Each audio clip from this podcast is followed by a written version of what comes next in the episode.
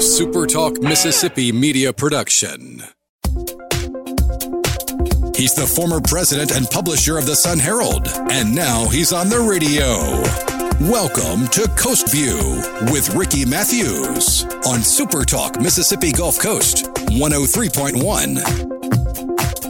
Welcome back to Coast View. I enjoyed that conversation with Ashley. What a great leader he is. It's going to be fun to stay in touch with him and watch him continue to make incredible contributions with his really great mind. He's just a really good thinker. I love to be around people who are great thinkers, which is one of the reasons I enjoy spending time with my friend Jeff Duncan from NOLA.com and the Times-Picayune, because he's not only a Saints expert and an LSU guy and knows horse racing and golf, he's just a sports guy, but he's just a smart guy. I mean, after Hurricane Katrina, he was a journalist. Everybody was a journalist after Hurricane Katrina, but he's got a lot of accolades, and I'm lucky to call him a friend. I'm lucky to have the opportunity to visit with him every Friday here on Coast View. How you doing, my friend? Wow, after that introduction, I'm doing pretty good. Thanks. Well, it happens to be true, doesn't it? I mean, come on now. You're a smart guy. And, man, I tell you, Jeff, as we were saying off the air, looking back on the game against the Raiders, man, I was scared to death for them to play the Raiders, because when the Raiders came to that game, They were a team on a roll, man. They'd had a couple of really good games. They had a running back that was running over 150 yards a game, and they were beginning to put it all together. In fact, for that game, and you said as much, that whoever won that game, somebody's going to continue to go forward and probably improve. One's going to have a lot of challenges because it's going to be hard to move forward with that kind of a record. But I was worried it was going to be the Raiders' momentum that was going to squash the Saints, and the Saints put together one of the most complete games I have ever watched. I'm sure the same thing is true for you, but what's your read looking back on that game?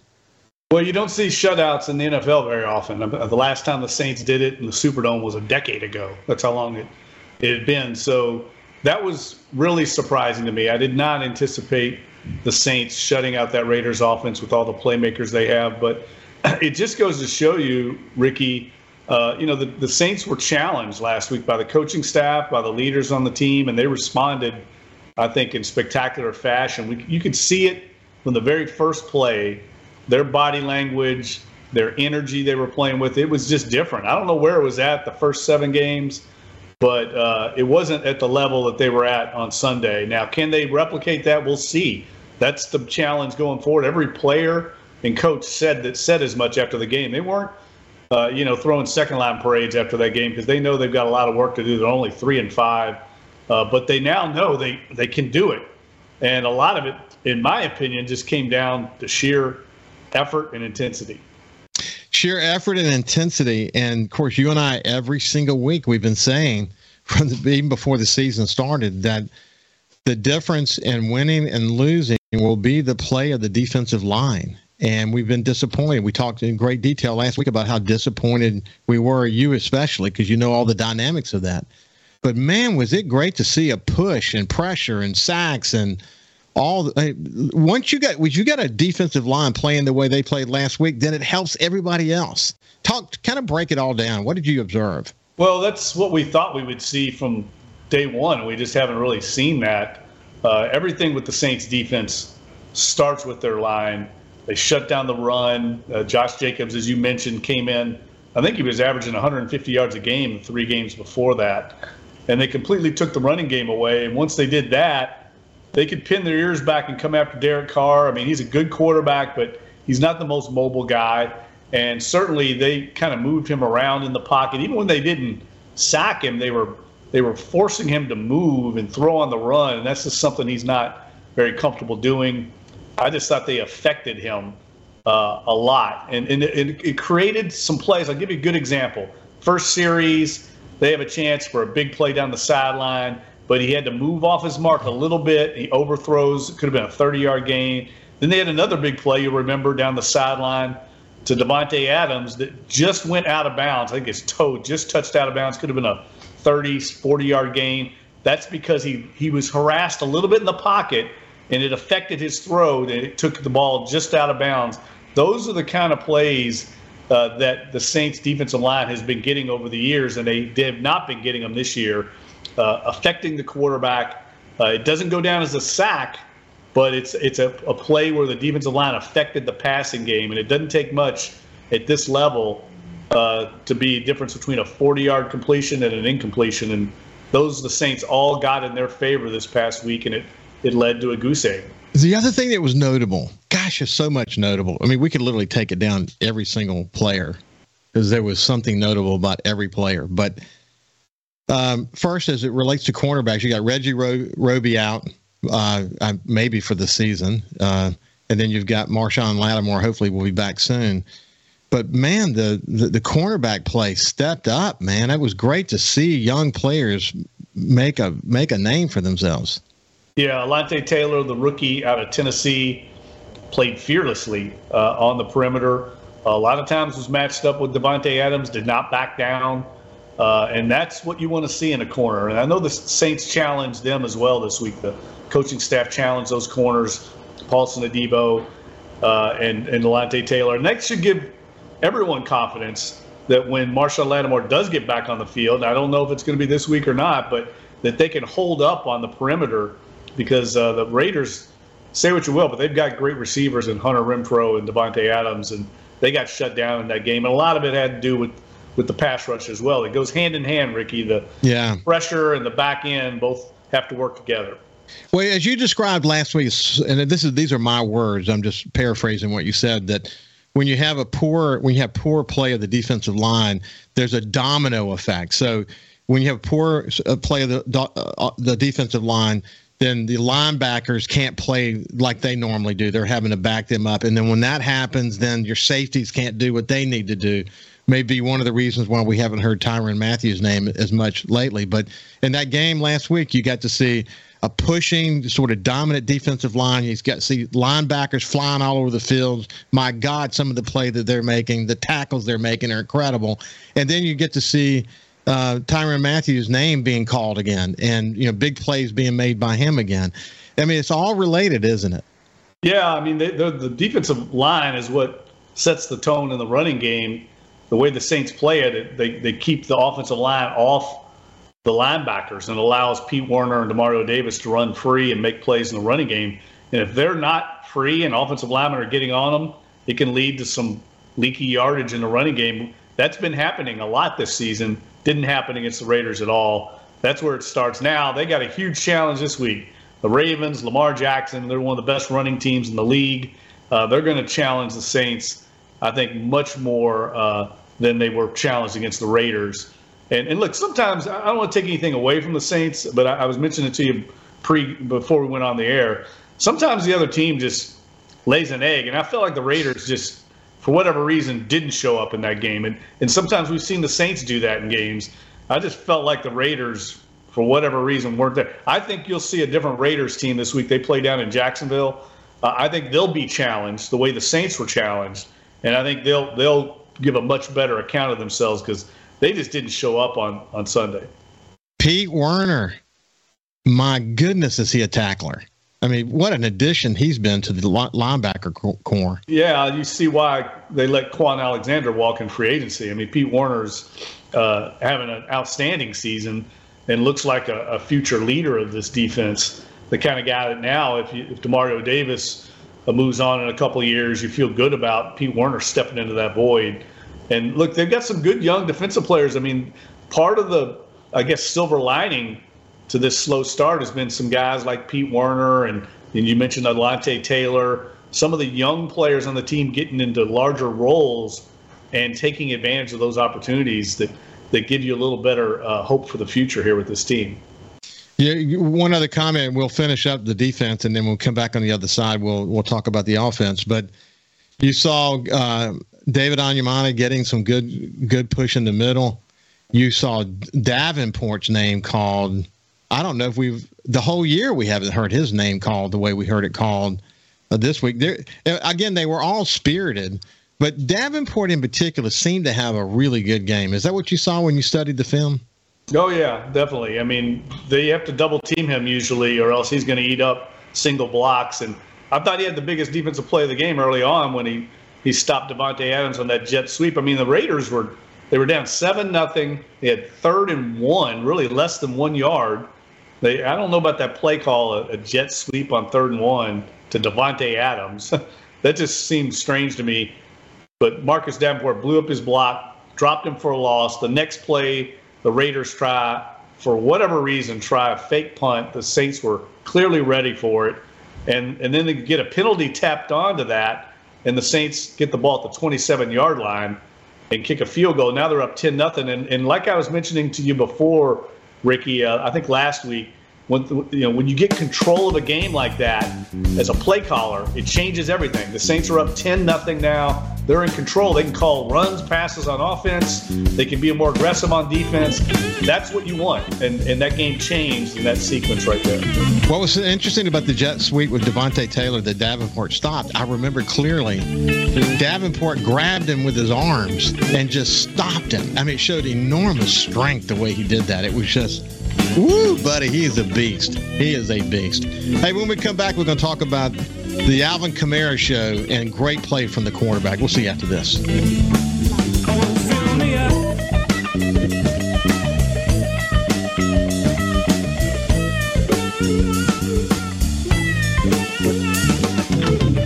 You can also listen live to Super Talk Mississippi Gulf Coast 103.1 on your Amazon Alexa devices. Once you've enabled the skill, just say, Alexa, open Super Talk Mississippi Gulf Coast. This is Coast View with Ricky Matthews on Super Talk Mississippi Gulf Coast 103.1. Welcome back to Coast View. Listen, I want to remind you that if you haven't signed up for the NOLA.com Times-Picayune Saints newsletter, just go to NOLA.com, click on Saints. You'll see that as an option. Sign up for the newsletter. You get it every single morning. The team does a great job of reviewing what's in the stories. You get a sense of just how deeply they cover the Saints and from every perspective. It's really awesomely done. But like one of the things that noted this week is today, Tyrann Mathieu wasn't sure if he'd been involved in a shutout before. And I think, Jeff, you actually wrote the newsletter this morning, and you said, spoiler alert, he has. But it is still rare. It is still very rare. Hey, one of the things you and I discussed during the break, I just want to point this out, that we saw it's great to see offense playing well, too. You saw the Alvin Kamara show. You've got great quarterback play right now. Receivers actually catching the ball. And one of the points that you made was that, man, it's amazing that they do catch the ball because it's moving so fast. You and I have had the opportunity, certainly you more than me, to watch the game from the sidelines. And when you're on the sidelines, you get a sense of how big they are, how hard they hit, how fast they're moving. The game is moving so incredibly fast. And then on top of that, how fast the ball is moving when it's in the air. And they're catching it not with their body, but with their hands. And they usually have somebody on their back when they're doing it. It's, as you said during the break, supersonic. The game is moving at supersonic speed. You don't see that on TV. You don't get a sense of that on TV. But these guys are superhuman, aren't they? Yeah, this is the speed of the game. I mean, that sounds cliche, but it's very true. I mean, I don't think people have any clue that a guy like Andy Dalton, when you watch him in a game, looks like he's slow as molasses out there. And he's way faster than you and I will ever be. You know, that just kind of puts into perspective. I mean, those guys, those linemen, those big, huge linemen are faster than we are. It's hard for you to grasp just how fast everyone is at that elite athletic level. And look, they've made some advancements right now. I mean, I will say this, you talk about catching the ball. I see these gloves these guys wear now. It's amazing how tacky they are, how like sticky they are, what they're made with. And look, I think the league wants that, to be honest with you, Ricky. They want balls caught. They want receivers to catch the ball. It's better entertainment. It's better, for the TV dollar. So they don't want a bunch of drops and 9-6 football games. They'd rather have 35, 31 games. So they allow these receivers now to wear these incredible new technology gloves that, frankly, make it hard to drop a ball. They're so good. Yeah, I think of the Raiders back in the day, man, when they had the stick 'em that was on their fingers and it would get all over everybody's uniforms. We've come a long way in that world, that's for sure. But Andy Dalton, man, as a sort of just a Saints fan watching the game, he's so cool and calm. I mean, and as you pointed out, the thing that probably separated him from Jameis Winston was his ability to quickly read the defense and see what he needs to do. But he's just playing well. You look at the numbers over. Forget about the pick sixes for a second. Just look at his numbers over the last several games. He's playing at a high level right now. Well, he's doing exactly what Dennis Allen and the staff want him to do. I think that's the most important thing. He's managing the game. He's making plays when he has to make them, when they have third down conversions. Now, they're leaning on that offensive line and Alvin Kamara. I mean, his greatness, and Taysom Hill. They know what they are now. They have an identity on offense. They're a run-first team. That's the bread and butter. But you still have to be able to pass the ball in the NFL, and Dalton is doing it, I think, at a very efficient level. They're not trying very many deep balls. They certainly didn't against the Raiders. Everything was short, moving the chains. And like I said, once they got control of that game, everything was a lot easier. I mean, you're up 10-0. You don't have to take a chance. You can punt. You know your defense is in control. So that game was managed, I think, perfectly by Andy Dalton. And that's one of the reasons why he's got the starting job right now. Well, Taysom Hill, I love the way they're playing him. I mean, the statistics on when he plays – the Saints do better when he's part of the offense, not as some sort of byproduct, but literally a part of the strategic effort on the field. You know, regular guy. What's interesting is that just because he might think that the defense might think that he's going to drop back, that freezes him. He is a real threat, man. I mean, he knows when to fake it and he knows when the hole is there, but he can't be stopped on short yardage plays, can he?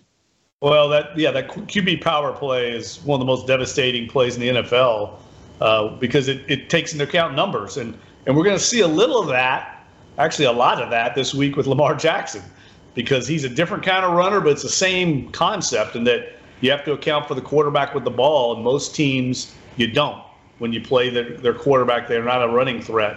So we're going to see two different facets of the QB running attack in this game coming up. But they're also getting Taysom involved more as a receiver. He caught a pass last game. They threw another one his way. I know they targeted him. That's to keep defenses honest and take advantage of his playmaking ability in the open field. Because once he gets the ball in the open field, DBs don't want to tackle that guy.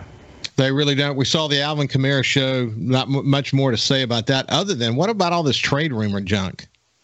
No, that's just speculation right now, Ricky. Look, right before the trade deadline, teams are calling all over the league. Who's available on your roster? What about this guy? If he's not available, would you consider it? If names come up every year, it always happens. Drew Brees' name used to come up, and I used to just roll my eyes because I know the Saints are not interested in trading Alvin Kamara. If somebody calls you and says, "What would it take to get Alvin Kamara?" that means they called and asked about him. Doesn't mean the Saints are trading him. And I think that stuff.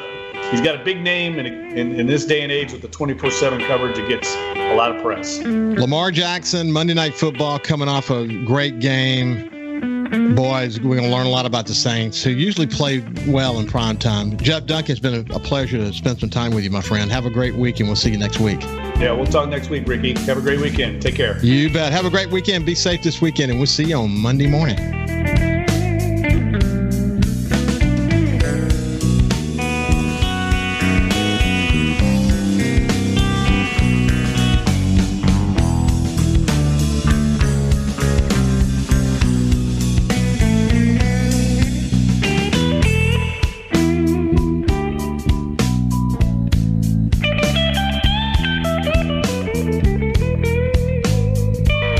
SuperTalk Mississippi Gulf Coast 103.1 on Facebook. Facebook.com/SuperTalkMSCoast103.1. A SuperTalk Mississippi media production.